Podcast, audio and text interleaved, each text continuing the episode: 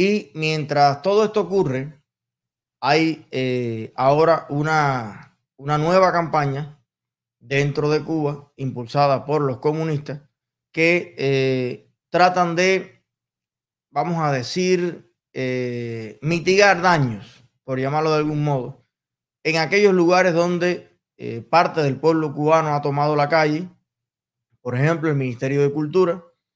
Ahora quieren ellos ir a manifestarse precisamente frente al Ministerio de Cultura, eh, lugar al que nunca han ido a, exigir ninguna libertad, ningún derecho para los cubanos.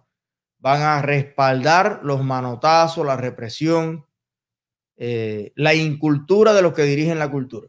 Entonces han llamado en todas las casas de cultura a nivel nacional a una cosa que ellos le llaman pintada martiana. Pintada martiana. Y bueno, Aquí dice que el Ministerio de Cultura respalda celebración este 24 de febrero en espacios culturales. O sea, los comunistas haciendo las cosas. Miren usted, quieren meter presa a Carolina por pintar un Martí. Pero ellos convocan en toda Cuba a pintar a Martí, se parezca o no se parezca. Quede bonito o quede feo. Mira, los comunistas sí tienen derecho a pintar a Martí, como les dé la gana en blanco y negro, a color. Mira, a mí me parece que ahí le están poniendo la M de McDonald's a Martín. O la M de cualquier cosa. Además, con un color feísimo, rarísimo. No sé si tienes por ahí, el Martí tan bello que pintó Carolina, por el que la quieren meter presa, la quieren enjuiciar. Una verdadera artista, con obra. Una persona reconocida, respetada por muchos artistas cubanos. Y bueno, pero para que usted vea cómo es Cuba de igual, de igualitaria. Que todavía hay personas que salen por la red y dicen, no, pero es que en Cuba por lo menos tenemos igualdad. ¿Qué igualdad, hijo? ¿Qué igualdad? Bueno. y en este lugar, que es como si fuera un tanganazo, recuerden que ellos fueron al Parque Trillo, a las tanganas, a dar tanganas. Mira, aquí tenemos el Martí. Miren qué cosa más linda. Qué hermoso. Yo tengo una camisa parecida así. Eh, luminosa, estrellada, ¿verdad? Martí con su mano en el corazón. Usted va a comparar eso con eso que estaban haciendo allá. Mira eso. ¿Cuál está? Vaya, yo creo que, imagínate tú. Si hay que llevarse a alguien que se lleven este.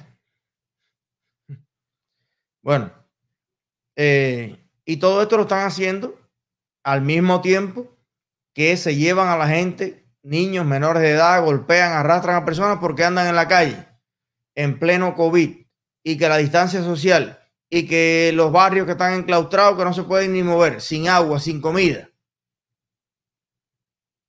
Y ellos convocando a tánganas, ellos convocando a los comunistas ir al frente de las casas de cultura, de los ministerios, todo aglomerarse allí porque por el comunismo da igual contagiar el coronavirus, da igual lo que sea. Bueno. Hay una escalera apuntalada. Hay imágenes que hablan más que mil palabras. ¿no? Eh, no estés abriendo los ojos, Ana, que viene después de la foto del tanganazo aquí en esto. Bueno, si tú misma escribes esto, después no me regañes. Bueno, eh, y para mí, para Hanna y para nuestro equipo, esta foto ilustra la revolución, el comunismo hoy. Esta foto en sí misma, que además no se puede ser más realista porque es una foto real, esto es arte no surrealista, es arte realismo, realismo total y absoluto.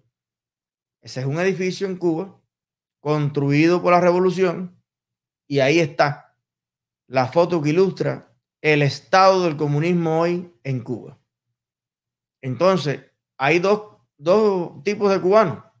Los que queremos echar ese edificio abajo, hacerlo escombro y de verdad sentar las bases de una verdadera nación libre, de un Estado de Derecho para todos, hacer edificios morales, sociales, sólidos, y están los que quieren eternamente o creen que eternamente pueden mantener esa porquería en pie, cogiendo parches, haciendo tortores de alambre, poniendo palos podridos a sujetar eso, y por eso es que la gente se cae, la gente se desbarata, la gente se, se fractura, porque eso es inaguantable, insostenible. Eso no aguanta más. Así que hay que hacer nuevo el sistema tenemos brillantes cubanos, mujeres, hombres, orientales, centrales, occidentales, de todos los colores, de todas las religiones, de todas las ideologías, totalmente capacitados para liderar una mejor Cuba, un mejor país. Así que este tiene que ser el año del cambio.